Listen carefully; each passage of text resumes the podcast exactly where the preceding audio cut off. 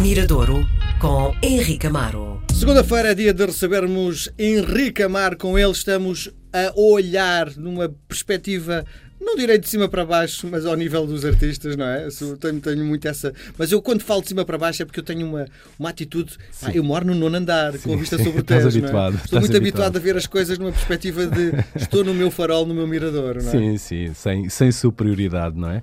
Olha, hoje, hoje vamos falar até aqui do, de um caso, no, no fundo, que acontece. Acho que a música pop sempre teve isto, para lá das edições ditas das multinacionais, das grandes editoras, sempre houve a chamada edição independente, portanto, pequenas organizações que, que vão concretizando uma série de ideias e que vão editando uma série e de com artistas. Algumas dificuldades, às vezes. É? Algumas é? com dificuldade, outras que se tornam tão grandes que são automaticamente compradas e entram então dentro dessa grande indústria fonográfica.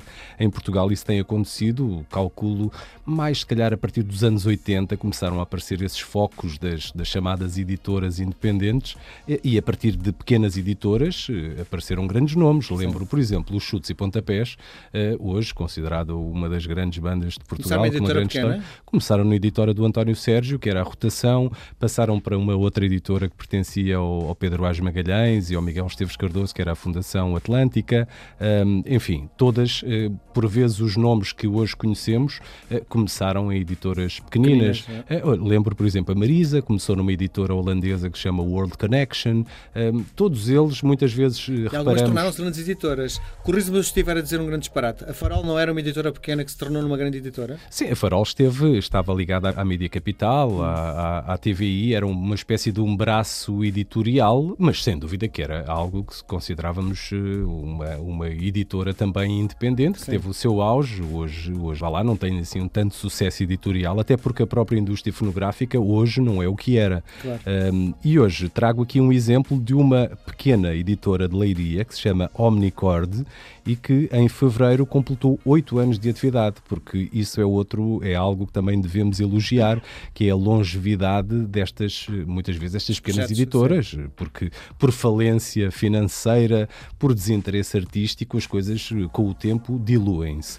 E, e, neste caso, festejar oito anos só por si é algo que, que, que devemos referir e elogiar. Portanto, a edição independente tem financiamento, produção, a gerência, a criação de imagem, a criação de espetáculos, a representação internacional, portanto, a Omnicord representa os seus artistas internacionalmente, vai a feiras, vai a encontros uh, fora de Portugal para, para os tentar colocar no, no, no, mercado e existem alguns, alguns nomes de sucesso nesta, nesta editora. Ainda para mais, não aparecendo em Lisboa. Portanto, surge em Leiria porquê? Porque é um grupo de artistas em Leiria. Leiria que, é uma grande. Aí para a volta de artistas, não é? Uh, mais ou menos. É uma cidade Silence pequena. O Silence For foi possivelmente das. A mais das, mediática. A é? mais, uh, colocou se calhar Leiria no mapa de, de, da, da, música, da música portuguesa. Bem, Alcobaça também não estará muito longe de Leiria e tal, com um bocado de jeito. Alcobaça podemos... com os gift. É, é, isso, tocaste num ponto que também é interessante, que é muitas vezes serem os grupos a colocar a cidade no mapa. Os Mão Morta colocaram Braga, Braga. no, no, no mapa. Braga tem outro, outro hype.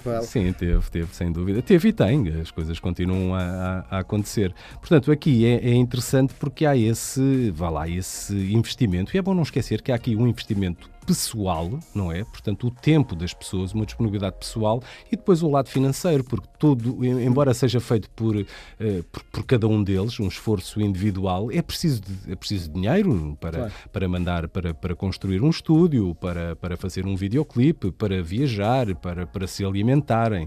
Portanto, há aqui, um, sem dúvida, um, um esforço individual de uma série de pessoas que se move por uma paixão à música que é que, que, que não podemos, que não, não nos podemos uh, aliar. Aqui a grande uh, dificuldade é que em oito anos deve ter sido editado algumas coisas. Como é que tu escolhes um para ilustrar a nossa conversa Sim, hoje? Eu, eu, trago hoje algo que também surgiu com, com, com, a editora, que é a participação entre os próprios artistas. Portanto, todos eles são, são amigos, são, são da zona de Leiria. Há muitas editoras que, eh, embora baseadas geograficamente num local, servem grupos e artistas de outras paragens.